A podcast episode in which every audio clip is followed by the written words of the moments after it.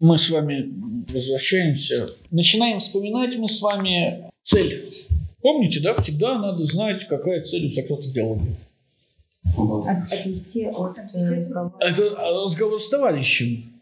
И кажется, это, это то, чему посвящен диалог. Это же не цель Сократа. Потому что если бы вы, вы, вы бы сказали, цель Сократа выяснить, что такое добродетель, диалог провален. Цель отомстить нужно? Кому? Ну, За что? Зачем? Нет, нет, нет. Цель отвадить от Алкивиада, это понятно. И Сократ ее уже исполнил.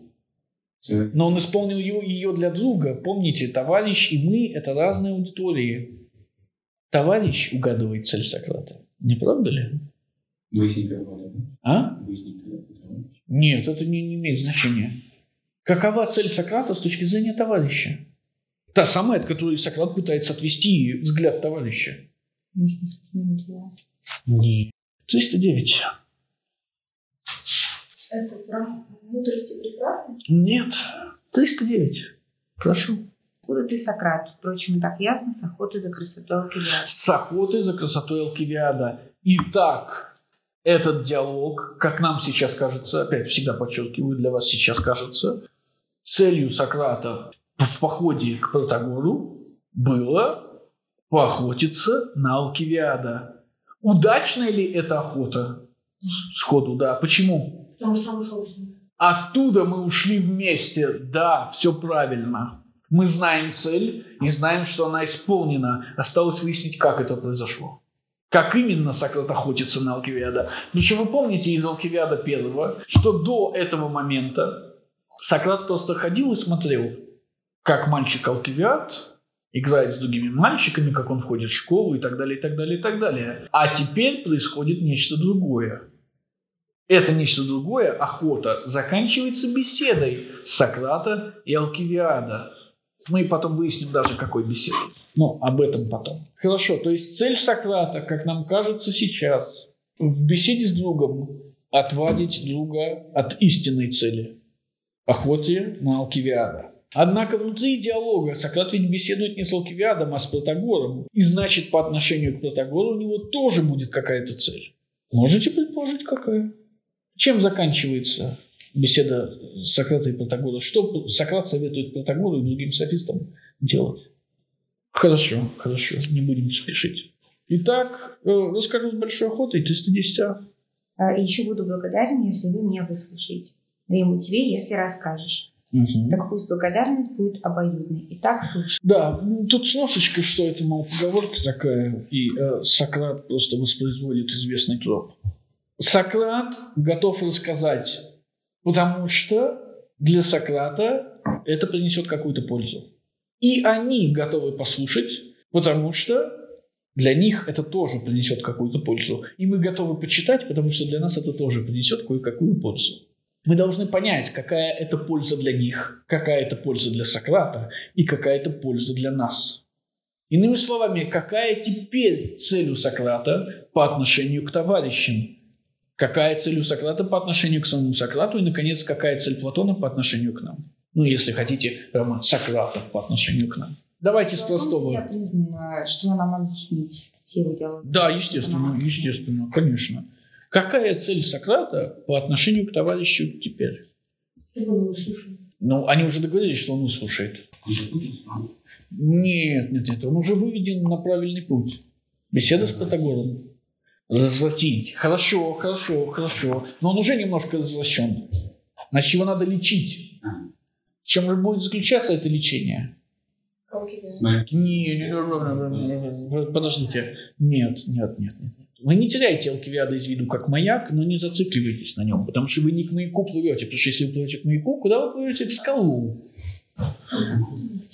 Да, поэтому плыть к маяку – это плохая идея, но надо всегда его держать. А нужно смотреть, какими методами он будет пользоваться? Мы об этом поговорим. И потом у него всего три метода. Ну, Да, да, и мы, мы, мы знаем, что это за методы, и, и я покажу вам, как они работают. По крайней мере, попытаюсь, конечно, покажу это слишком высокомерно. Итак, какая цель у Сократа по отношению к собеседнику теперь? Что он будет говорить э, с Гиппократу и что он будет говорить Протагору? Ну, так, Как диалог называется? а, Протагор, Софист. Софисты. Что по поводу софистов будет говорить Сократ товарищу в этом диалоге? Этим диалогом.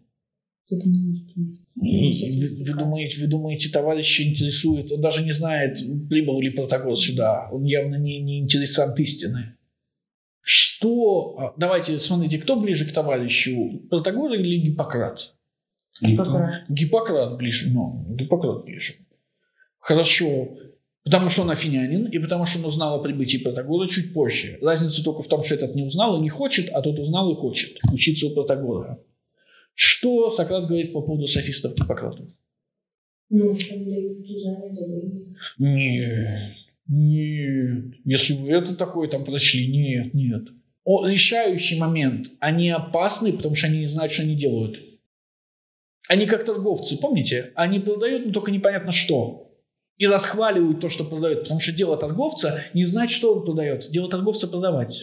Да, помните, как дело врача лечить, а не зарабатывать деньги? Хорошо, так вот дело торговца зарабатывать деньги, а не знать, что он продает. Сократ хочет объяснить товарищу угрозу, исходящую от софистов. Сократ хочет указать товарищу на проблему с софистами. А что Сократ делает по отношению к софистам? Чем заканчивается этот диалог по отношению к софистам? Ну, я, это риторический вопрос, вы не знаете, я знаю. Вы не помните. Я помню. Он заканчивается совету, советом софистам по поводу того, чему они должны учить и как они этому должны учить. Соответственно, Сократ, с одной стороны, лечит софистов, делает их нормальными. С другой стороны, лечит своего товарища. Мы уже понимаем примерно, почему товарищ нуждается в лечении, но увидим в дальнейшем а, конкретно. Важно, смотрите, город, товарищ, который представляет, он не очень осведомлен о софистах и о том, что они делают. Но передовая часть города, молодежь, лучшая часть, золотая молодежь, она уже осведомлена. И потому что она осведомлена, она возвращается. Потому что софисты возвращают. Сократ, с одной стороны, пытается примирить софистов и город, сказать, ну, это нормально, да, то есть это норма. С другой стороны, пытается вылечить софистов. То есть заставить их учить не тому, чему они учат, а чему-то другому. Сократ посредник. Но возникает вопрос, почему Сократу это надо? И тут же ответ, который мы увидим позднее более детально, но все же э, город не отличает софиста от философа. И потому, если город выступит против софистов, город выступит против философов. Софисты не должны, сейчас, софисты не должны порождать недовольство города. Но для этого и город должен знать, что они делают, и они должны знать, что они делают. Но ни город не знает, как вы видите, товарищ даже не понимает, что это за человек из Абдерита такой прекрасный. Ни софисты не понимают. Как э, Сократ скажет прямым текстом в беседе с Гиппократом. Вперед, пока не забегаем. Да. А, ну, город же и философы в итоге не приняли. Конечно, конечно. Но это только начало. Это только... Вы, вы говорите о самом конце. То есть это проваленная цель, вы хотите сказать? Да. Недостижимая цель? Да, да. Но это не значит, что философ... А? В диалоге, внутри диалога. Внутри диалога? Внутри диалога, да. Но это не значит, что философ не должен пытаться достигнуть этой гармонии. То есть тот факт, что Сократ пытался и проиграл, доказывает нам, что конфликт философа и города не разрешен. Не разрешен тем методом, который его пытается сделать Сократ. Но э, мы в самом начале пути, мы так решили, мы решили начать сначала. И потому вначале Сократ еще оптимистичный. Вы увидите, тут, я же говорю вам, тут полно оптимизма по отношению к тому моменту, когда Сократ возвращается после поражения э, из-под Патидеи. И понимает, что все, что-то пошло не так. И что надо срочно что-то менять. И его философия меняется под влиянием. Прочтите Хармида. Он коротенький, и Сократ много кричит там. Я думаю, что вы э, быстро увидите, что к чему. Хорошо. А, Минувшей ночью еще до рассвета Гиппократ, сын Аполлодора, брат Фасона, вдруг стал стучать изо всех сил ко мне в дверь палкой. И когда ему отворили, ворвался в дом, громким голосом спросил. Достаточно. В минувшую ночь, еще до рассвета, Гиппократ, сын Амбулатора, брат Фасона, помните, да, я уже говорил, повторюсь, Видимо, это для того, чтобы отличить его от того Аполлодора, который присутствует. То есть от того отца, который считает, что Сократ – это норма, что Сократа надо поддерживать. Помните, в апологии Сократ говорит, есть отцы, которые не считают, что я возвращаю их детей. И начинает перечислять имена, да, и дети рядышком. Ну, там Критон идет, Платон идет в первых рядах, пара иностранцев.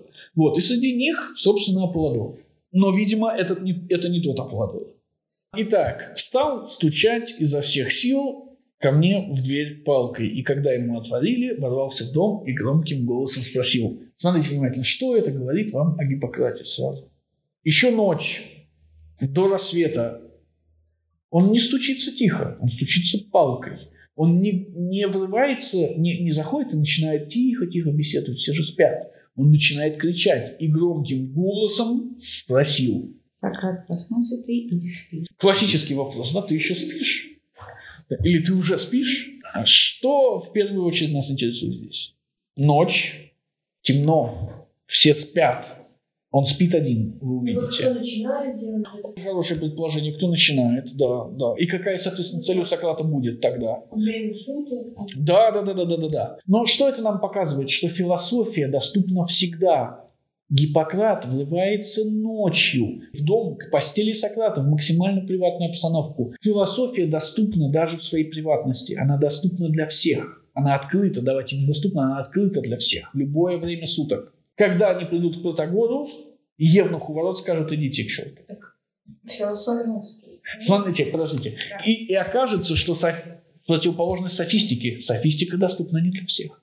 Гиппократ должен заплатить. Их еще должны пустить в этот дом. А Евнух не хочет их пускать в этот дом.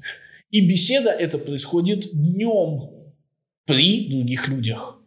Смотрите, может зайти свободно ночью в постель один на один. Не может зайти свободно днем прилюдно. Философия и софистика оказываются противопоставлены друг другу. Разница на самом деле заключается не в этом. Да, софистика открыта не для всех, а философия открыта для всех. Но философия недоступна для всех. Это то, что я хотела спросить. Да? Сформулируйте. Ну, а, мы же потом в конце, когда Сократа будут убивать, мы смотрим, что он приходит к тому, что философия не для всех. Мы знаем это с самого начала, когда я говорил вам об Одиссее. Вот. Открыто и доступно – это разные вещи. Да, да? я поняла. То есть каждый может прийти к Сократу и что-то спросить, но это не значит, что он станет философом или станет лучше. Более того, это не значит, что Сократ ответит ему по делу. Возвращаемся к Ксенофонту. Хорош дело хорошего гражданина помогать хорошим людям, плохим помогать не надо. И ренч, ранжирование внутри листа или внутри сегмента хороших людей, оно тоже предполагает, что разным хорошим, разной хорошести людям надо по-разному помогать. Соответственно, мы предполагаем, что Гиппократу Сократ поможет. Поможет что сделать? Мгм. Ну, он. Нет, это не помощь. Смотрите, если бы он хотел просто помочь ему отвести к Протагору, он бы его отвел и ушел оттуда. А не стал бы спорить с Протагором. Возможно, он покажет ему, кто такие софисты, как просто. Вот. Почему Гиппократ... Ну, кто такой философ, не покажет. Кто такие софисты. Почему Гиппократ нуждается в этом? Потому что он не видит разницы. Нет, он еще не знает о существовании философов. Подождите. Мы об этом говорим, потому что он извращен. Он знает, что софисты учат чему-то, что позволит ему занять политическую должность. Он не знает чему. А это значит, что он готов научиться чему угодно. То есть, грубо говоря, если бы Протагор учил травить своих а, политических противников, именно этому бы и научился Гиппократ. Я говорю травить, а вы можете подразумевать, ну, например, клеветать. Почему нет? Или классические софистические вопросы типа «Уважаемая там Екатерина Дмитриевна, когда вы перестали бить свою мать?» А ответить на этот вопрос нельзя. Либо Да, либо пере- перестал недавно, либо давно, да. Я, я уже давно этого не делал. А, вот, то есть Гиппократ готов к этому. Гиппократ знает, что софисты успешны. И он идет к самому успешному из них и потому к самому дорогому. Сократ отваживает его от этого дела. Сначала отваживает, говорят, ты не знаешь, кто такие софисты, потом отваживает, показывает, что Протагор тоже не знает, кто такие софисты. Или, по крайней мере, чем они занимаются. Хорошо. из этого софиста может стать каждым философом. Конечно, конечно, конечно, конечно. Из-за этого, во-первых, философия и софистика противопоставлены, и философ хочет избавиться от софистов. Из-за этого и по некоторым другим причинам, о которых сейчас поговорим, тогда ладно. А, и потому что да, да, да, да, да, да. Но заметьте, софистом тоже может стать не каждый. По крайней мере, Гиппократ не собирается стать софистом. Он хочет научиться. Да, да, да. Да и Протагор не все хочет. Мгм. Он учит только мужчин. Анел. Да? А, об этом тоже поговорим. Но дело в другом. Дело в том, что э, Протагора не интересует уровень пришедшего к нему человека. Что интересует Протагора? Деньги. И тут мы переходим к нескольким моментам. Момент номер один, который меня интересует, Минон. Минон 91D. Это разговор, между прочим, с обвинителем, с Анитом. Мгм. Что ты говоришь, Анит? Значит, они единственные из всех, кто утверждает, будто могут сделать людям добро, настолько отличаются от остальных, что не только не приносят пользы, как прочие, но и совсем наоборот, губят тех, кто им, от- кого им отдали. Речь о софистах, конечно. Ну, заметьте, Анит уже тогда недоволен софистами. И за это еще открыто берут деньги. Уж не знаю, как тебе поверить. Я, например, знаю, что один протагор этакой мудростью нажил больше денег, а, чем Фидий, создавший такие славные красивые вещи, и еще 10 а, воятелей в придачу. Ну, Фидий тоже воятель. Мгм. Почему, значит, всегда обращайте внимание на примеры. Почему воятель? Фиди это не друг Перикова, который... О, о, надо, надо, надо, надо, если я не могу вам сходу ответить. Он? Можете зайти в Википедию, да? Ну, наверное, что-то создавал, раз он воятель. Нет, он воя- понятно, что он статуи создает. Скульптор, скульптор. А если воятель, то, наверное, какое-то пренебрежительное отношение. Вот как Близко, но мимо. Что такое скульптура? А, Тело человека. Нет, я имею в виду скульптура как искусство. Вид искусства. Ну хорошо, вид искусства. Это тот ответ, который я рассчитывал. Да, это вид искусства. Чем занимается э, искусство в данном случае? То есть это искусство не в смысле искусства там кузнечного дела или какого-то, а в смысле художественное искусство. Да? То, что мы сейчас называем художественным искусством. Отлично. Чем занимается художественное искусство? Сейчас, подожди, нашли Фидия? Да, друг Перикова. Ну, переклад, отлично. Итак, чем занимается художественное искусство целиком? Прекрасно. Создает красивое. Назовите мне виды художественного искусства. Помимо скульптуры. Изобразительное искусство. Изобразительное искусство. Архитектуры это нет, нет, нет. Музыка. Ну, этого достаточно более чем. Остановимся на скульптуре и изобразительном искусстве. Ответьте мне, чем они занимаются? Они копируют реальность. Да, помните диалог софист. Софист – это копи- копирователь. Софист – это подражатель. Искусство Фидия – подражательное искусство. Именно поэтому оно сравнивается с софистикой. Софист не создает, он подражает. Точно так же, как и Фидий. Мгм. А чудеса ты рассказываешь, Анит. Если те, что чинят старую обувь или латают плащи, и 30 дней не могли бы незаметно для всех возвращать эту обувь или плащи в худшем, чем брали их в виде, И следующий, смотрите, следующий пример уже не с воятельным искусством. Следующий пример с... э, починкой, да, ну как это называется? ремонт, Швейным искусством, да? Ш- Швейным и э, обувным искусством. в виде, и немедленно померли бы с голоду, когда бы так поступали, а как бы мог протокол больше 40 лет незаметно для всей лады портить тех, кто с ними имел дело, и отпускать их назад худшими, чем принял. Да.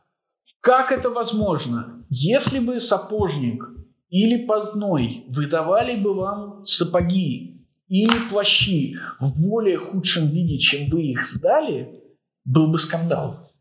Но Протагон выдавал юношей обратно в более худшем виде, чем брал. 40 лет к ряду, и никто не возникал. Дочитайте. Сейчас мы это обсудим. Дочитайте. Умер он, по-моему, лет 70 и лет 40 занимался своим искусством. Угу. И все это время не покидала его добрая слава, которая живет до, нынешне- до нынешнего дня. Да и ни одного Протагора, но и многих других тоже. И тех, кто родился раньше него, и тех, кто и сейчас жив. Достаточно. А, нет, дочитайте, дочитайте, это Как, хорошо. как же мы скажем, исходя из твоих слов, намеренно, он обма- а, намеренно они обманывают и губят юношей, или делают это сами того не зная? И не признаем ли мы так безумными тех, кого некоторые провозглашают мудрейшими из людей? Мудрейшими из людей, да. Запомните эти две строчки, сейчас мы к ним обратимся, но сначала важное. 40 лет. Смотрите, Протагор умер в 70. Кто еще умер в 70? Сократ умер в 70. Видите? 40 лет возвращал молодежь. Возвращал юношей в более худшем состоянии, чем брал. И никто этого не замечал. Почему?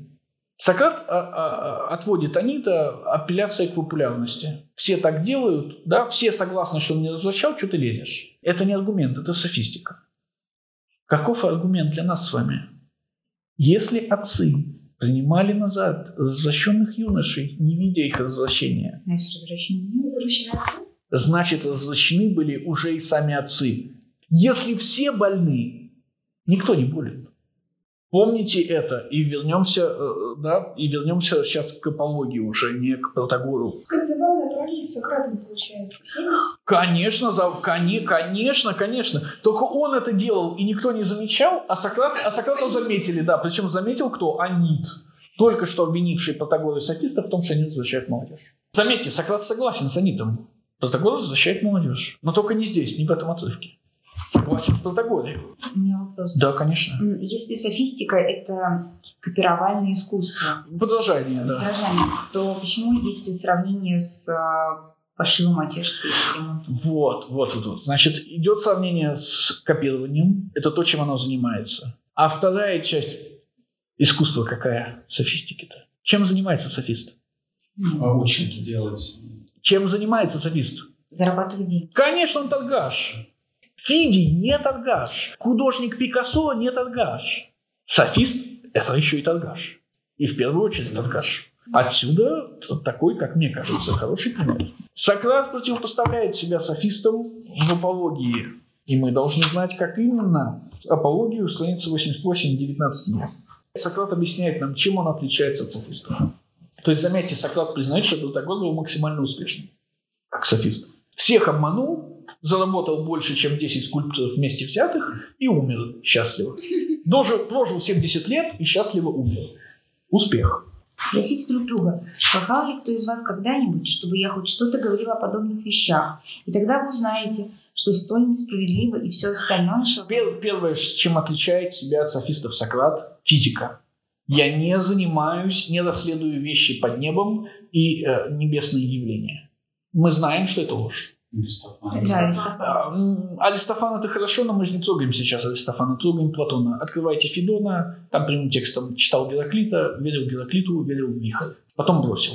Но ничего такого не было. А если вы слышали от кого-нибудь, будто я берусь воспитывать людей и зарабатываю этим деньги, так это тоже неправда. Достаточно. Второе опровержение против софистов. Я не беру деньги. Почему не брание денег так важно? Почему Гиппократ смущается, когда Сократ его спрашивает, если ты учишься у софиста, получается, ты хочешь стать софистом? И Гиппократ краснеет. Об этом сейчас поговорим, но Ну, это. Тоже хочет денег. Не-не-не. Он краснеет не потому, что хочет денег, он краснеет, потому что быть софистом постыдно. Почему быть софистом постыдно?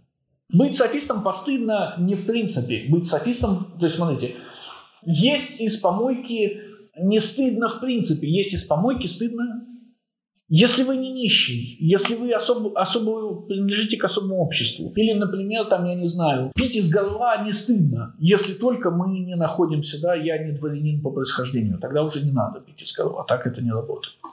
Так же и тут. Быть софистом не стыдно, только если ты не Гиппократ, богатый, родовитый юноша.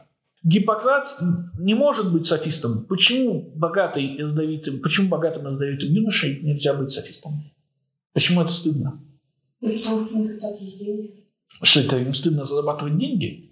Объясните, почему тогда. Это хороший ответ, но объясните, почему. Деньги – это не ответ. Они и так будут рабы есть, они будут зарабатывать деньги. То есть доход будет. А может это с э, этими искусствами связано, которым хорошо заниматься и плохо заниматься? Отлично. А какими искусствами пло- хорошо заниматься? Ну, Ну, экономика – это не искусство. связано. Нельзя. А чем еще нельзя? Торговлей можно? Торговля нельзя. Нельзя. Скульптуры можно? Рисованием, там вот этим всем? Нельзя. Потому что вообще нельзя работать. Свободный человек – это э, в греческом очень близкие слова. Свободный человек и свободное время связаны напрямую. Если ты работаешь, у тебя нет свободного времени. Если у тебя нет свободного времени, ты не свободен. Ты раб. Протагор – это учитель. Если хотите, да, давайте проведем такой параллель. Это педагог. Знаете, кто такой педагог? Который водит э, детей. Ну, ко- который, не который водит, а кто который водит? Кто это? Ну, раб. Раб, конечно, конечно, это раб. Приличный, свободный человек не может быть софистом. Вы тогда автоматически спросите, кем же был Протагор, раз он стал софистом? Ответ находите в Диогене Лаэрции Протагора. Он был носильщиком. Ему увидел Демокрит и заприметил, как Протагор рационально складывает свой вес. И решил сделать его своим учеником. И понеслась. Итак, Сократ Почему тогда его бесплатно? Кого? Протагора? Потому что Демокрит не был софистом. Он был натурфилософом. То, что мы сейчас называем натурфилософией. Он был атомистом. Еще раз, софист – это придумка Протагора, потому что он первый стал учить за деньги. Это протокол какой-то спартанец получается. В смысле Не спартанец? палится. Вообще не все нигде не Про палится. спартанцев мы еще поговорим. Сократ же будет сравнивать себя. То есть, смотрите, даже имя Протагор говорящее, потому что оно буквально означает пер- первый говорящий, первый высказывающийся. То есть он первым это сделал. И потому такой успешный. И потому столько лет... Но он объяснит нам, почему он такой успешный. Итак, Сократ не учит физики. Протагор тоже не учит физики. Сократ не берет деньги. То есть он не становится учителем. Хорошо. И последнее отличие, которое нас интересует. А, Хотя, по-моему, это дело хорошее, если кто способен воспитывать людей, как, И например, дальше идут примеры софистов. Мгм. а, Леонтиец Горгий, а, Киосец Продик, а, Иридец Гиппий. И обращайте внимание на важнейшие вещи. Кто в центре? А, Продик. Да, мы увидим, что это любимый софист Сократа. Кто все эти люди? Софист. Иноземцы. Ответ софисты и ответ иноземцы. Смотрите, он специально представляет каждому из них город. Леонтиец, Киосец и Лидиец. Они все не местные. Они все понаехавшие. В том смысле, что софист – это странствующий учитель. Это не привязанный учитель, не привязанный к конкретной территории. А значит, он не может быть кем? Важнейшим? Гражданином понятно, хорошо. Нет, он гражданин своего города. В чужом городе не может быть гражданином. Это тоже понятно. Кем он не может быть-то? Самое важное. Вот он пришел в Афины. Кем он не может быть? Ну, афинянином точно, это понятно. Нет, может с собой привести. Это понятно, потому что он не гражданин. Он не может быть патриотом. А, Он не может быть патриотом Афин. Хотя он как бы сидит в Афинах и зарабатывает свои деньги в Афинах. Это проблема, из-за которой город подозрительно начнет относиться к софистам. Мы же, по-моему, извините. Да, а, конечно. В прошлом году тоже обсуждали, что вообще есть патриотизм, что это невозможно. Не-не-не-не-не, подождите. Но даже если, давайте, даже если мы включим сюда наше обсуждение патриотизма, с точки зрения города, как не разбирающегося в философии, патриотизм существует. И он заключает в себе буквально любовь к родине. Софист не может любить свою родину, потому что у него нет родины. Для дальнейшего исследования этого вопроса я отсылаю вас к э, Гейрону Ксенофонта, где э, в беседе с Гейроном поэт Симонид прямо опишет все плюсы этого дела. Если не хотите туда, отсылаю вас к меморабилии Ксенофонта, где Сократ беседует с антисфеном. Помните, кто такой антисфен? Ученик Сократа и основатель генонизма. И антисфен говорит, я не хочу заниматься политикой, я не хочу быть патриотом, потому что у меня другие дела, у меня другие задачи. Я не... То есть, смотрите, какой до этого был э, путь у человека? Либо ты занимаешься политикой, либо ты раб. Антисфен говорит, я хочу третью позицию занять. Но об этом вообще отдельно надо говорить. Таким образом, Сократ отделяет себя. Город с подозрением относится к софистам, потому что они не могут быть патриотами города. Сократ, напротив, местный. И, конечно же, он может быть с точки зрения города патриотом города. Другое дело, что с нашей точки зрения он не может быть патриотом. Опять же, Гейрон, опять же, антисфен, Ксенофон. Свободное время, патриотизм, все это гражданские вещи же, не, не, не, то есть политические напрямую. Единственное, что здесь не политического, это физика, физис природы, исследование природы. Ну, плюс-то в том, что Сократ как раз а, отвернулся от исследования природы. а, а А кто еще отвернулся от исследования природы из присутствующих? Из присутствующих в Протагоре софистов. Кто присутствует в Протагоре из софистов? Гиппий и Протагор. Гиппий чем занимается? А? Нет, это Горгий. Если мы дочитаем, вы увидите, что Гиппий как раз-таки смотрит на небо и обсуждает астрономические вопросы. а против? Сократ очень красиво говорит. Я не слышу, из-за того, что Продик укутан одеялами, я не слышу, что он говорит. Его низкий голос резонирует, и я не слышу, что он говорит. А, Об этом поговорим отдельно. Но Продик занимается языками. Помните, Сократ все время говорит, ну, Продик, пожалуйста, только не надо говорить, что доброе и хорошее – это разные вещи, или там, что страшное и пугающее – это разные вещи. Давай мы это опустим. Продик занимается языками. Поэтому он похож на Сократа. Помните? То есть он тоже выясняет, что такое э, смелость. Но не в плане того, что мы под ней подразумеваем, а в плане того, что это слово значит. Хорошо. Протагор занимается физисом? Нет. А Рабанов не считается. Боги и физис – это совершенно разные вещи. Боги и природа. Природа возникает именно в противопоставлении конвенции, в противопоставлении. Демокрит, помните, Демокрит? Да, да, да. Таким образом, Сократ и Протагор снова сходятся вместе. Разница между Сократом и Протагором состоит ровно в том, что Сократ местный, и он не берет денег. Более того, он как бы еще и не учит никакую молодежь, хотя мы видим, что учит. А Протагор не местный и берет. Хотя оба они занимаются именно вопросами э, жизни в обществе. Хорошо. Есть вопросы у вас по поводу отличия софиста от философа и положения их в этом смысле? Хорошо. Ну, про Продика интересно. До Продика дойдем еще. А что вам интересно про Продика? Я хочу понять, почему Софи Сократа. Это сложно, но я одно уже указал сходство, да? Они оба изучают вопрос, что такое. Оба ставят вопрос, что такое. Но Продик на него отвечает, а Сократ нет. Ну, чувствуете разницу?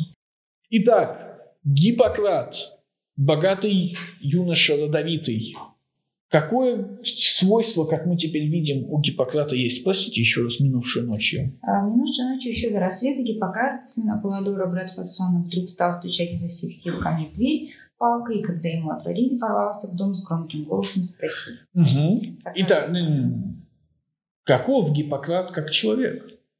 Судя по этому поступку.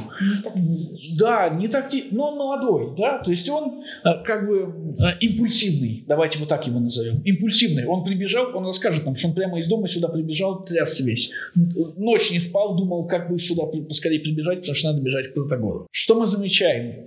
Дверь, вспоминайте Аристофана, сидят, стучится в дверь мыслекурни, мыслильни. Кто ему отворяет? Почему? ученик. Хорошо, Сократ и Гиппократ стучатся в дверь в дом Калия. Кто им отворяет? Евнух. Они стучатся к Агафону. Кто им отворяет? Мальчик раб. Помните, мы это обсуждали. Кто-то все время выступает привратником. Сократ не объясняет, кто выступает привратником у него. Дверь отворили. Кто-то это сделал. Это сделал не лично Сократ. Вход в философию, подход к философу не происходит напрямую. Он происходит через кого-то. И мы не знаем, Сократ уточняет, кто это кто-то. Ну как? Мы знаем, кто это кто-то. Кто это? Через кого мы обращаемся к Сократу? Конечно, Платон. Платон. Мы же его диалог читаем. То есть доступ к философии всегда открыт, но он не прямой. К софистике тоже не прямой. Что удивительно. Но там понятно почему. Вы должны пройти фейс-контроль. Да, надо показать, что ты с деньгами. Мгм. Сократ, проснулся ты или спишь? Ага, значит, и задает бестактный вопрос. А я, узнав его голос, сказал. Заметьте, это то, о чем мы до этого говорили. Тот факт, что диалог нарративный позволяет Сократу делать ремарки. А я, услышав его голос, сказал. Он узнает Гиппократа по голосу. Темно, он не видит, кто вор- ворвался в его дом. Мгм. Это Гиппократ. Уж не принес ли какую-нибудь новость? Мгм. Он узнает его по голосу и всем в доме сообщает, что не надо бояться, это не пришли нас убивать ночью. Да? Это Гиппократ. Но если к вам в дом стучит и врывается человек и будет вас, какая, какую новость вы ждете? Что что-то случилось? Конечно. Что-то пошло не да, что, что-то где-то страшное. Мгм. Принес, отвечал он, но только хороший. И Гиппократ понимает, что так себя вести бестактно, и он говорит, не-не-не-не, я, конечно, вот все это сделал, но новость хорошая. Мгм. Ладно, коли так. Но какая же это новость, ради которой ты явился в такую рань? Мгм. Тот Гиппократ, подойдя поближе, сказал. Протагор приехал. Мгм. Позавчера еще, сказал я. А ты- Да, Остановимся. Гиппократ подходит ближе. Почему? Потому что это не просто новость, это новость, связанная с философией, и поэтому он может подойти ближе. Он становится ближе к Сократу и говорит, Протагор приехал. Мгм. Позавчера еще, сказал я. А ты только теперь узнал. Отлично. И Сократ ему отвечает, что вообще-то Сократ уже знает, что Протагор приехал. Помните, иерархия знания. Я знаю сразу, ты знаешь на следующий день, товарищ, Гиппократ знает на следующий день, товарищ знает позже всех. Нет, позавчера это же... А так это же ночь следующего дня уже, то есть это как бы раннее утро. Мгм. Клянусь богами, только вчера вечером. Только вчера вечером. И с этим А, с, с этими словами, ощупавши кровать, Гиппократ сел у меня на ногах. Сократ добавляет деталь о том, повторяет нам, темно, Гиппократ ничего не видит. Настолько еще ночь. То есть понятно, что часов нет, нельзя сказать. И в 12.30 там он прибежал. Нет, темно. И следующий шаг. Если Гиппократ, ощупавший кровать, где Гиппократ находится? В спальне Сократа, конечно. Более приватного места, чем ваш будуар, не существует. Но философ доступен не только у себя дома, а даже в собственной спальне. Да, только вчера. Еще раз, почему э, Гиппократ может подвинуться теперь еще раз? Это же указание на то, что он еще ближе стал. Информация, которую он получил. Он становится ближе к чему? Философия. К философии. Первый раз, когда он становится ближе к философии, что это? Новость о том, что приехал Протагор. Какая следующая новость, спрашиваем мы себя, может быть, которая должна сделать его еще ближе к философии? Не-не-не-не-не-не. Сейчас он только ее сообщит. Очевидно, что эта новость заключается в том, что... Что? Ну да, что Гиппократ хочет-то? А, учиться. Учиться у Протагора. То есть он не просто говорит, Протагор приехал, пойдем посмотрим, а Протагор приехал, отведи меня, я хочу учиться. То есть он становится еще на шаг ближе к философии. Но, конечно, философом не становится. Угу. Да, только вчера, очень поздно, когда я пришел из Эноя. Угу. Ведь слуга мой Сатир сбежал от меня. Опять, слуга. Кто? Раб. Чем занимался Гиппократ в тот день, когда приехал Протагор? Гонялся за беглым рабом. Во-первых, тот факт, что раб сбегает, что-то говорит о его хозяине. Потому что обычно они не бегут. Это не та культура. То есть бегут только тогда, когда уже невозможно терпеть. Или когда какие-то свои причины. И второе, что э, куда интересней. Лично за рабами тоже не бегают. Это не дело господина искать собственного раба. Это дело э, либо нанятых им людей, э, либо магистратов, либо еще кого-то. А? Тоже, да, хорошая, хорошая возможность. Но Гиппократ бежит за ним сам. То есть он делает что-то, нет, смотрите, что он делает, соответственно, он делает что-то, что не свойственно человеку его положения. Человеку его положения не свойственно учиться у софистов. Но он делает это, собирается это сделать. Человеку его положения не свойственно бегать за рабами, но он это делает. И значит, он по отношению к тому, о чем мы все время, то, что вы сегодня должны держать в голове, он здоров, он возвращен, конечно, он тоже возвращен. Он тоже не целостен, тоже не здоров. Угу. Я была хотела сказать тебе, что собираюсь в погоню за ним, да почему-то забыл. Да, и, естественно, импульсивность его полагается в этом. То есть он хотел, но забыл. А как пришел я к себе, мы поужинали и уже собирались на покой. Но вдруг брат говорит мне, что приехал Протагор. Чего не, не говорит нам Гиппократ? Имя не брат. Не-не-не, мы знаем, фасон а. его зовут. Брат нет, это хороший, ну нет, нет, нет. Поймал раба. Вот. А он поймал раба, потому что с этого история началась. Я побежал за рабом, хотел тебе сказать, но забыл. Он торопится, он глотает целые мысли. Догнал ли он раба или нет? Это важно. Успешен ли он в своих предприятиях или нет? Но он ничего по этому поводу не говорит, а сразу скачет дальше. Мы поужинали, я собрался было спать, но вдруг Заметьте, вдруг, значит, брат примерно такой же. Вдруг брат говорит мне, что приехал Протагор. Угу. Я хотел тотчас же к тебе идти, но потом показалось мне, что слишком уж поздний час ночи. Да, хотел, но понял, что бестактность. Угу. А лишь только выспался после такой усталости, как сейчас же встал и пошел сюда. Да, то есть не, не, не как только расцвело, не как только можно идти, а как только я выспался после такой усталости, то есть после того, как побегал за домом, пошел немедленно сюда.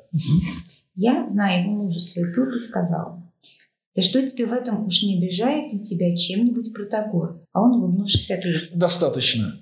Я, зная его мужество и пылкость, сказал, Сократ дает классификацию. Сократ дает, описывает нам качество Гиппократа, решающие качества Гиппократа. Мужество и то, что мы назвали как мы это назвали? Импульсивность, да, спонтанность или импульсивность, ну, пылкость не очень хорошее слово. Гиппократ мужественен, и вы должны это запомнить, потому что к этому придется вернуться. Помните, что Сократ говорит по поводу мужества и мудрости? А? Они несовместимы, они одно и то же. Мужество и знание одно и то же. Мужество и мудрость одно и то же. Но Гиппократ не описан как мудрый. Гиппократ описан просто как мужественный. А тот факт, что Гиппократ делает, показывает, что он не мудрый вообще. Ну и то, что мы сейчас увидим, услышим от Гиппократа по поводу того, кто тоже такие софисты. Что важно здесь? Почему Гиппократ бежит к Сократу с просьбой познакомить меня с Протагором, я хочу у него учиться, а не бежит к Сократу с просьбой «ты меня можешь научить?» Почему Гиппократ идет учиться к софисту, а не к философу? Не разделяет чего? Тогда зачем учиться, идти учиться к Протагору, если можно идти учиться к Сократу бесплатно? Ну, потому что это будет известно, успешно. Известно, хороший вариант ответа. Еще что какой-нибудь? Философия открытым недоступна, а Софистика закрыта, софистика закрыта. Ну да, да, да, да, да, да, да. Классно. А он не понимает, да, он недостаточно мудр. Вы это хотите Да. сказать? Хорошо, но мы этого еще не знаем, еще не совсем. Мы знаем, что он мужественный и пылкий, и узнаем кое-что еще потом. И мы узнаем, что точно таким же является Протагор. Помните, Протагор скажет, я первый, кто решился не бояться и не прятаться. Мужество и жажда почестей объединяют Протагора и юношество. Именно поэтому юноши тянутся к Протагору. Он такой же, как они. И они не тянутся к Сократу, потому что Сократ не хочет почестей явно никаких. Этот нищий, уродливый старик ну, не может никаких почестей Потому иметь. Подождите, подождите. И Б, он не может чего? Он никакой. Ну, смотрите. Нет, это я уже сказал. Это я уже сказал. Еще раз. Юношество и Протагора объединяет мужество и жажда почестей. Сократ точно не демонстрирует жажду почестей, и он не демонстрирует мужество, конечно, и он не мужественный. И это проблема. Вы говорите мне, потом обязательно юноши к нему потянутся. Из апологии мы это знаем, что потянутся. Но почему они потянутся? В частности, потому что он победил Протагора. Это же публичный спор. Там все присутствовали, все юношество, вся золотая молодежь, и Сократ его побеждает. Сократ заставляет его замолчать. Естественно, они, Алкивиад, Критий и прочие, хотят идти в таком случае за Сократом. Именно поэтому важно, что это первый диалог, первый выход Сократа в свет. И этот выход оканчивается триумфом. Протагор скидывает руки вверх, говорит, все, хватит, замолчи. Мы еще увидим это. Но Протагора и юношество определяет молодежь, а, объединяет и кое-что еще. Простите, а он улыбнувшись. А он улыбнувшись. Достаточно. И следующий шаг, который меня будет интересовать, страничка 201, 312. А, Гиппократ покраснел. Гиппократ покраснел. Стыд будет объединять его и э, молодежь и Протагора. Отсылки к стыду Протагора и к боязни стыда это 333c, 348c, 349b, 350b, 352c, 359e. Смотрите, как много стыда. Все повально краснеют. Нет, речь идет только о Протагоре.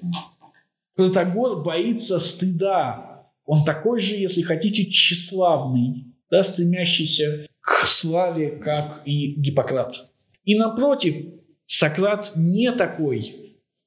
Сократу ничего не стыдно. И это отделяет его от юношества. И снова угадайте, какими станут юноши после общения с Сократом. И кто же будет номер один в этом списке? Алкивиад. Правильно. Хорошо. Еще раз спросите, улыбнувшись. А он улыбнувшись ответил. Отлично. Это, отцы, это снова ремарка Сократа, которая нас интересует. Гиппократ пройдет ровно ту же эволюцию, короткую эволюцию, которую потом пройдет Протагор. Мы уже прошли, улыбнувшись, прошли на странице 200, Гиппократ покраснел, и осталось прочесть последнее, 201, 313c, Гиппократ. Гиппократ. Выслушав, сказал. Гиппократ, выслушав, сказал. Гиппократ смеется над Сократом, потом краснеет, а потом начинает его слушать. То же самое будет и с Протагором. Сократ обращает их стыд против них самих. Стыд заставляет их начинать прислушиваться к Сократу. Что Гиппократа, что Протагора. Протагор будет чуть-чуть поумнее, но он не двинется дальше, чем Гиппократ в этом смысле. То есть ему не удастся избежать стыда. С чем связан этот стыд в случае с Гиппократом и с Протагором? С, Гиппо... с Гиппократом с чем он связан? Давайте. А, С тем, что он желает заниматься софистикой. Он не желает заниматься софистикой.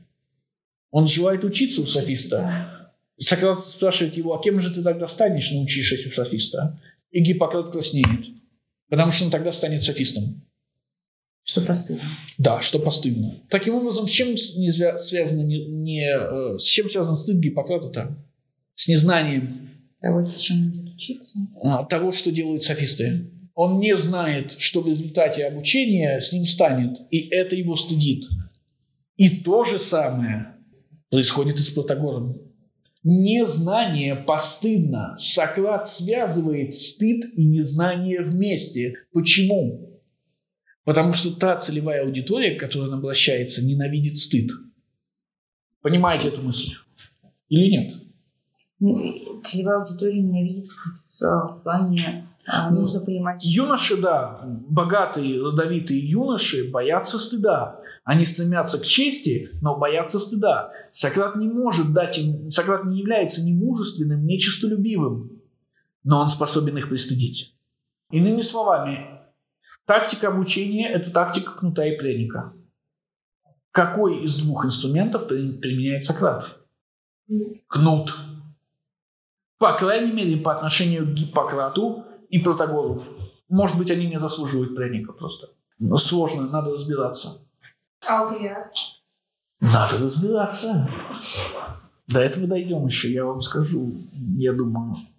Когда Сократ понимает, что эта тактика работает, он понимает это, как он говорит сам в апологии нам. Пожалуйста, 90 страница, 22, даже 21 С. Долго не недоумевал я, что же Бог хотел сказать. Потом весьма неохотно прибегнул к такому способу решения. Пошел я к одному из тех людей, которые слывут мудрыми, думая, что уж где, где, а тут я, скорее всего, провергну прорицание, объявив Араку. Вот этот мудрее меня, а ты меня назвал самым мудрым. Но когда я присмотрелся к этому человеку, называть его по имени нет никакой надобности. Скажу только, что тот, наблюдая которого я составил такое впечатление, был одним из государственных людей. То есть из политиков. Мгм. Афине. Так вот, я, когда побеседовал с ним, решил, что этот человек только кажется мудрым и многим другим людям, и особенно самому себе, но на самом деле не мудр. Потом я попробовал показать ему, что он только мнит себя мудрым, а на самом деле этого нет. Ага. Из-за того-то а, и сам он, и многие из присутствующих возненавидели меня. Что Сократ показывает? Что Сократ делает с ним? Идет? Да, он пристыживает его и делает это публично, и за это получает ненависть.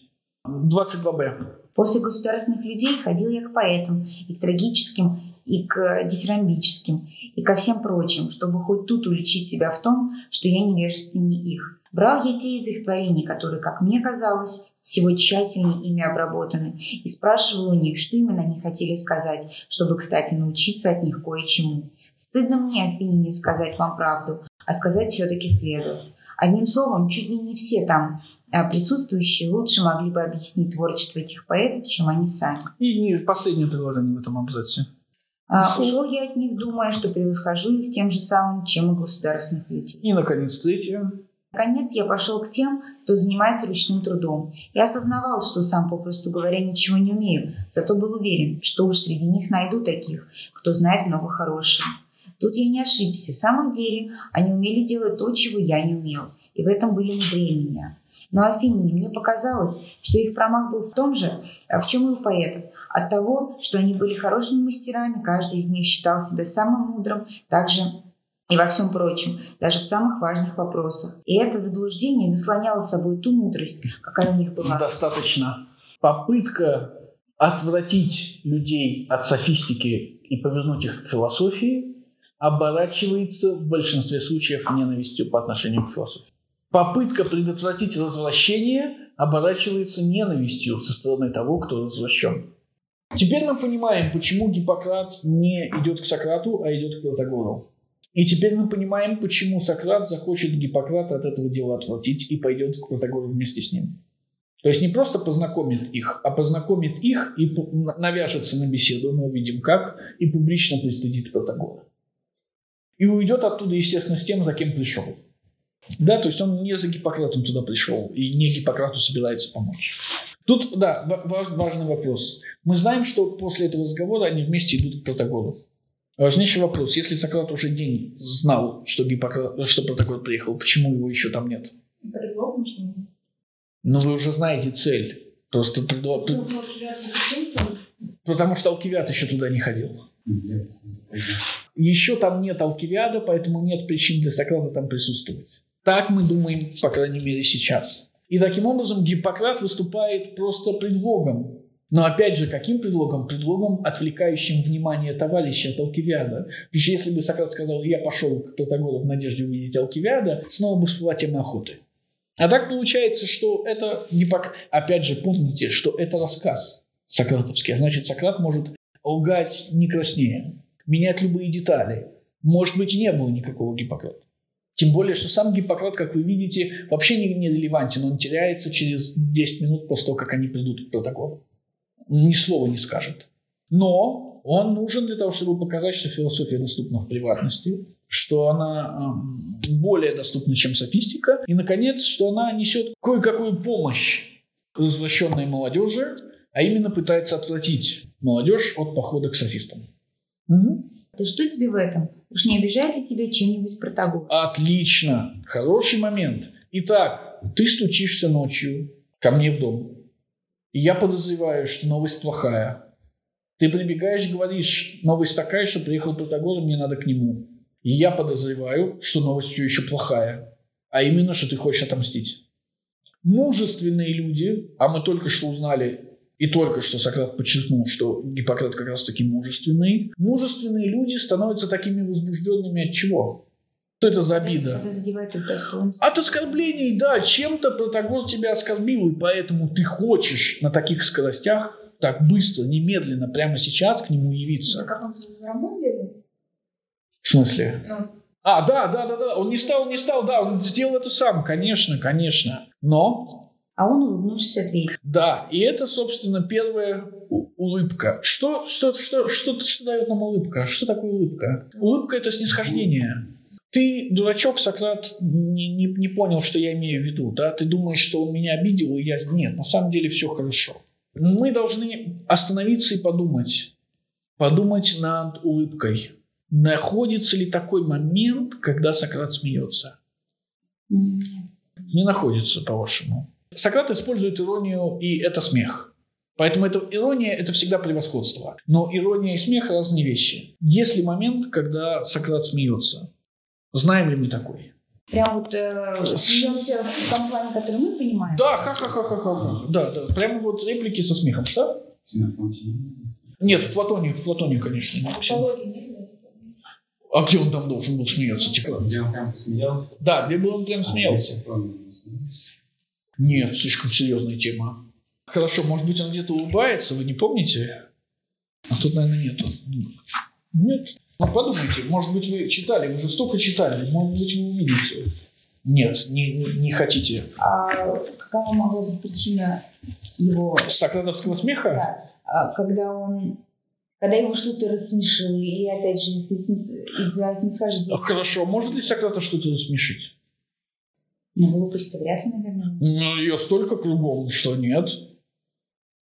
Но он же кричал, Да, да, злился, злился. Но, как вам сказать, с Иисусом точно так же. Иисус тоже кричал и злился, но он никогда не смеялся. Сократ. Нет, Сократ все-таки Сократ должен был Сократ должен был где-то смеяться. Но вообще отношение смеха и философии должно нам как, какую-то дать подсказку. Сократ вот. Сократ действительно иногда улыбается. В этом смысле он противоположность Спасителю. Смотрите, Сократ никогда не рыдает, Спаситель рыдает. Вы можете найти Иисуса плачущим. Сократа плачущим не найдете. И наоборот, вы не найдете Иисуса смеющимся, но найдете смеющимся Сократа. Философия действительно может быть выведена из себя каким-то образом. Но это Федон. Знаете, чему посвящен Федон? Федон – это день казни. Сократ улыбается, но улыбается, потому что он умирает. Они обсуждают э, возможность существования души без привязки от тела. Э, Забавно, что противоположную точку зрения отстаивают два пифагорейца, которые первые придумали, что душа отделяется от тела. Они говорят, не-не-не, не отделяется, она умирает вместе с телом. И смеются. Не-не-не, они все вместе смеются. То есть, слушайте, да, два пифагорейца. Пифагор придумал, что душа уходит в мир, переселяется, ну и так далее. Говорят, нет, душа не существует вне тела. Сократ говорит, ага, и все смеются. Да, все втроем, причем больше никто... Федон рыдает, естественно. Федон лежит у, у- у- у кровати и рыдает. Платона вообще там нет, потому что он весь рыдает. Он, он, забо- он заболел, он не смог прийти. Сократ смеется, но это момент смерти. То есть Сократ отпускает себя, отпускает контроль, потому что он уже мертв. Ему уже не страшно. Но об этом мы поговорим чуть-чуть позднее. Да, Сократ, клянусь богами, тем, что он сам мудр, а меня мудрым не делает. Ну и что вы видите здесь? Клятва. Первая клятва. Хорошо. Это клятва богами. Не, как, не каким-то конкретным богом, а богами вообще. Итак, Гиппократ говорит, что он спешит стать мудрым, что он хочет стать мудрым. Мудрым его сделает, естественно, Протагор. Мудрым его не сделает Сократ. Почему Гиппократ в этом уверен? Судя по всему, они уже долгое время общаются. Да, видите, он знает, где его дом, знает, что тот знаком с Протагором. С точки зрения молодого человека мы уже объяснили, почему. Сократ не выглядит привлекательным в качестве учителя. Но опять же, Гиппократ хочет мудрости к своему мужеству. И возникает вопрос, делает ли мудрым Протагор? Мгм. Но клянусь Зевсом, И на клятву Гиппократа Сократ отвечает своей клятвой. если дать ему денег и уговорить его, он и тебя сделает мудрым. Да, смотрите внимательно. Первое. Сократ знаком с Протагором? Да. Да, он уже знаком с Протагором. Поэтому Сократ уверен, что он и тебя сделает мудрым. Второе. Если дать ему денег, это нормально. Но Сократ прибавляет к этому Ага. кое-что. Да, денег недостаточно. Протагор слишком популярный, чтобы можно было его просто купить. Его надо еще уговорить. Это правда или нет? Ну да, надо доказать, что ты не софист, чтобы он тебя научил. Или нет? Не-не-не. Смотрите, навязывается ли Сократ или нет? А, ну, меня уговаривать не надо? Не-не-не, смотрите. Протагору надо заплатить, чтобы стать его учеником. Сократ говорит, не-не-не-не, этого мало, надо еще уговорить. И естественно, что желающий стать мудрым Гиппократ не может уговорить Протагора. Только Сократ может это сделать, знакомый с Протагором Сократ. Соответственно, Сократ сам себя как бы делает необходимым для дальнейшей беседы с Протагором. Спрашиваем, как начинается эта беседа? Сократ ее не начинает, ее начинает пылкий юноша. Но Сократ хватается за возможность. Почему? Окей. Да, в этот день должен прийти Алкивиад. И это успех. Он находит прекрасный повод. Мгм. Да если бы за этим стало дело, сказал Гиппократ. Так Зевс и все боги свидетели, ничего бы я не оставил. Смотрите, клянусь богами, Зевсом, Зевсом и богами. Ну, сначала просто пока. Нет, смотрите, клянусь богами, Сократ Зевсом, Гиппократ подхватывает Зевсом и всеми богами, вместе взятыми. То есть Зевс идет отдельно от всех богов. Ничего бы я не оставил себе, ни друзьям. Но из-за этого-то я теперь к тебе и пришел, чтобы ты поговорил с ним обо мне. Да, значит, в этих четырех-пяти строчках больше клятв, чем во всем остальном диалоге. Почему? Потому что Гиппократ простой юноша. Простой юноша значит набожный. Ну, верующий это через... Да, набожный юноша. И, естественно, он не просто набожный, а набожный прямо... И все боги, и Зевс, и все боги. И еще раз Зевс, и все остальные вместе взятые. Естественно, конечно. Что еще мы, на что еще мы должны обратить внимание? Да, на то, что Гиппократ готов ни себе ничего оставить, ни друзьям. Вы помните прекрасный момент, кто друзья с точки зрения приличного человека? Друзья – это деньги. Друзья – это деньги. Отсылаю вас, не будем читать уже, отсылаю вас к экономике Ксенофонта, где Критабула Сократ учит, то, чем ты владеешь, это то, чем ты умеешь распоряжаться в свою пользу. Ты умеешь распоряжаться в свою пользу друзьями? Да, значит, ты ими владеешь, они и есть твое владение. Друзья – это деньги. Гиппократ верит. Заметьте, что Критабулу это нужно объяснять. Гиппократу не нужно этого объяснять. В чем разница между Критабулом и Гиппократом? И Критабул богатый. Нам не умеет. Это не важно. Мы не знаем, может быть, и Гиппократ не умеет. Богатый, а еще какая, какое свойство у Гиппократа? Есть. Вот, Гиппократ родовитый, а Критабул крестьянин.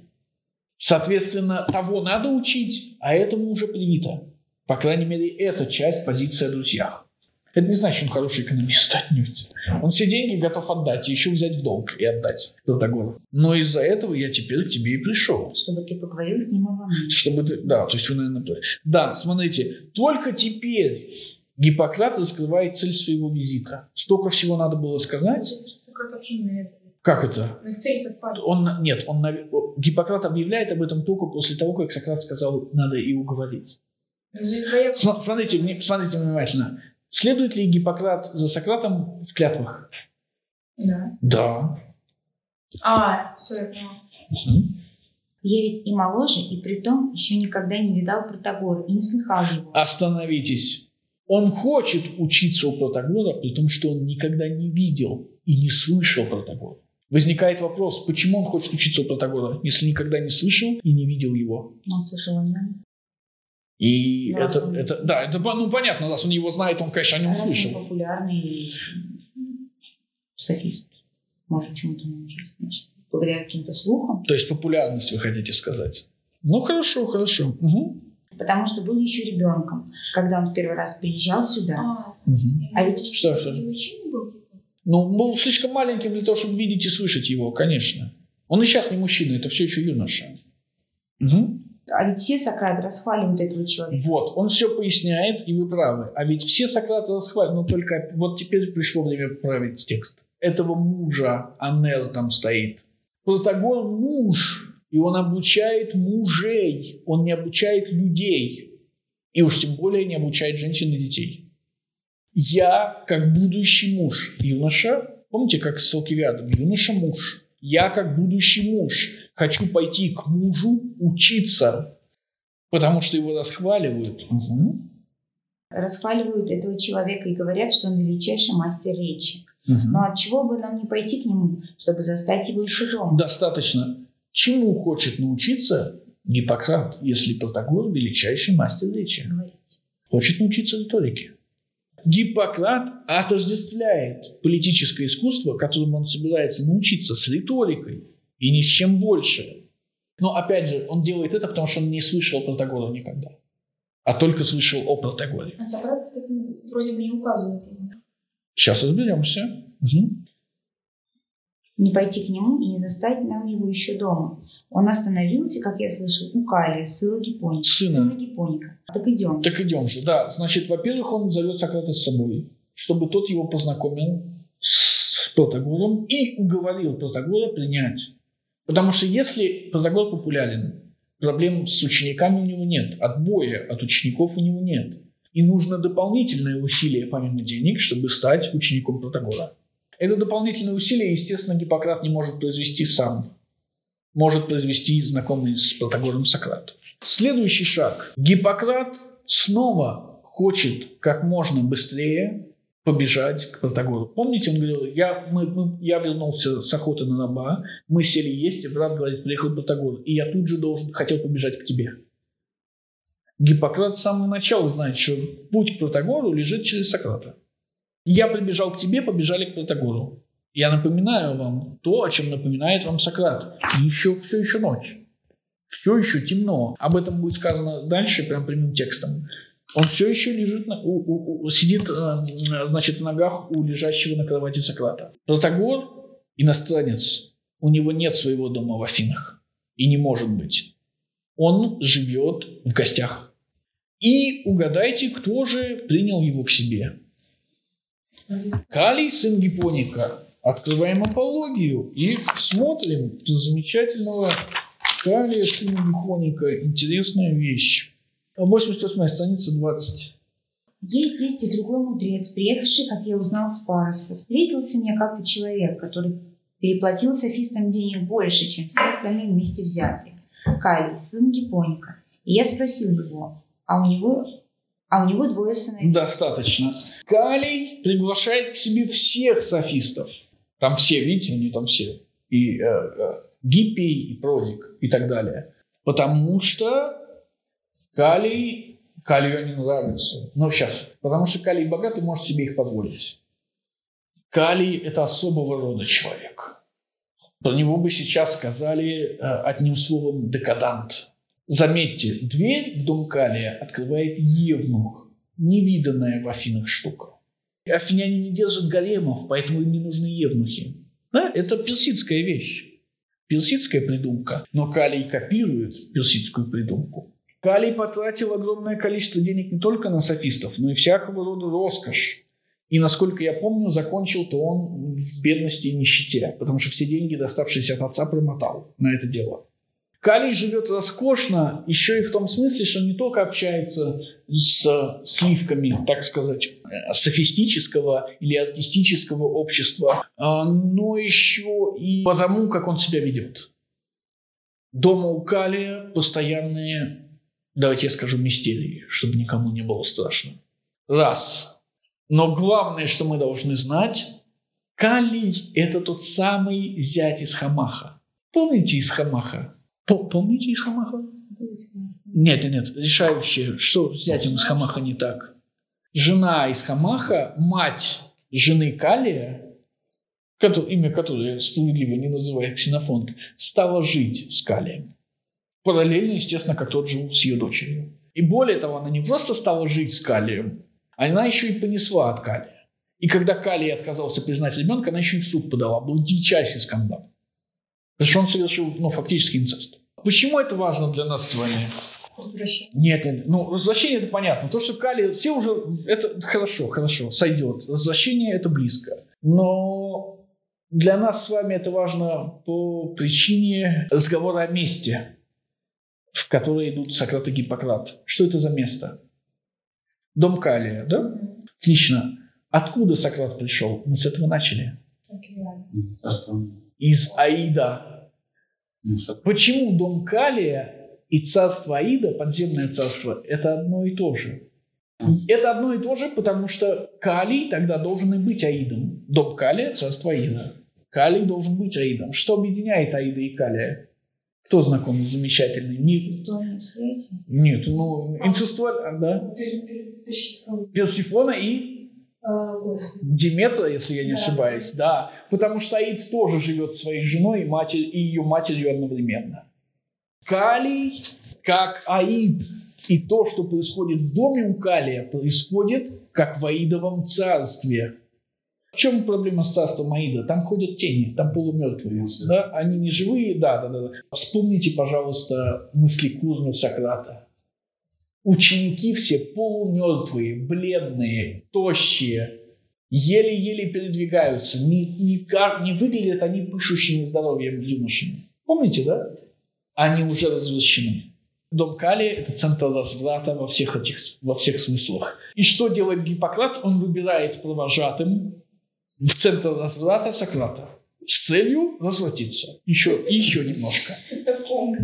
То есть он уже развращен, но, естественно, как развращенный, он хочет еще больше развратиться. Что же отвечает ему Сократ? А я сказал, пойдем, только не сразу, дорогой мой, рано еще. Ага, Сократ ищет причину, по которой не надо вести Гиппократа в это место. Причина номер один. Сейчас не время идти, еще темно. Угу. Встанем, выйдем во двор, погуляем и поговорим, пока не расцветет, а тогда и пойдем. Пока не расцветет, все еще темно, отлично. Сократ предлагает Гиппократу разговор. И, естественно, разговор – это способ отговорить Гиппократа от похода к протоколу.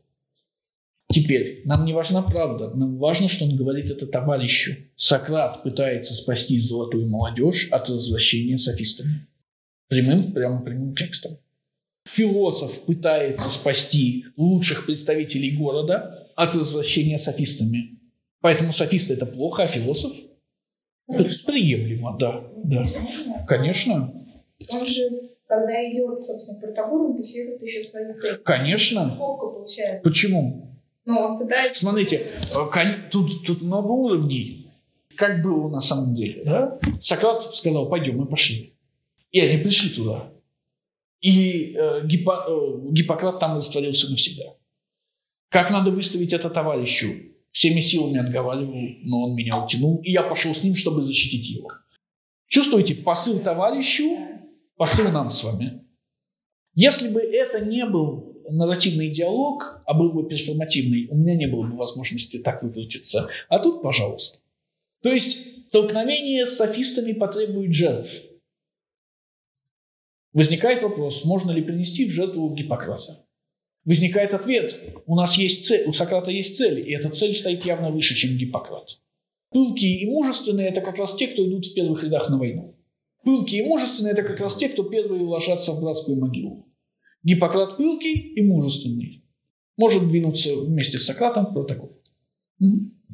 Протагор большей частью проводит время дома, так что не бойся, мы, скорее всего, его застанем. Гиппократ где провел эту ночь? Не дома. Вне дома. Настоящие юноши ночью, ночи проводят вне дома. И дни они проводят вне дома. Настоящие граждане проводят дни на горе, проводят дни на рыночной площади. Они проводят их вне дома. Угадайте, кто проводит все время дома? Сократ и Протагор. Теперь объедините, чем они занимаются в этих домашних стенах? Учит. Ну нет, мы по-другому это называем, а? Болтают, да, да, да. А теперь внимание.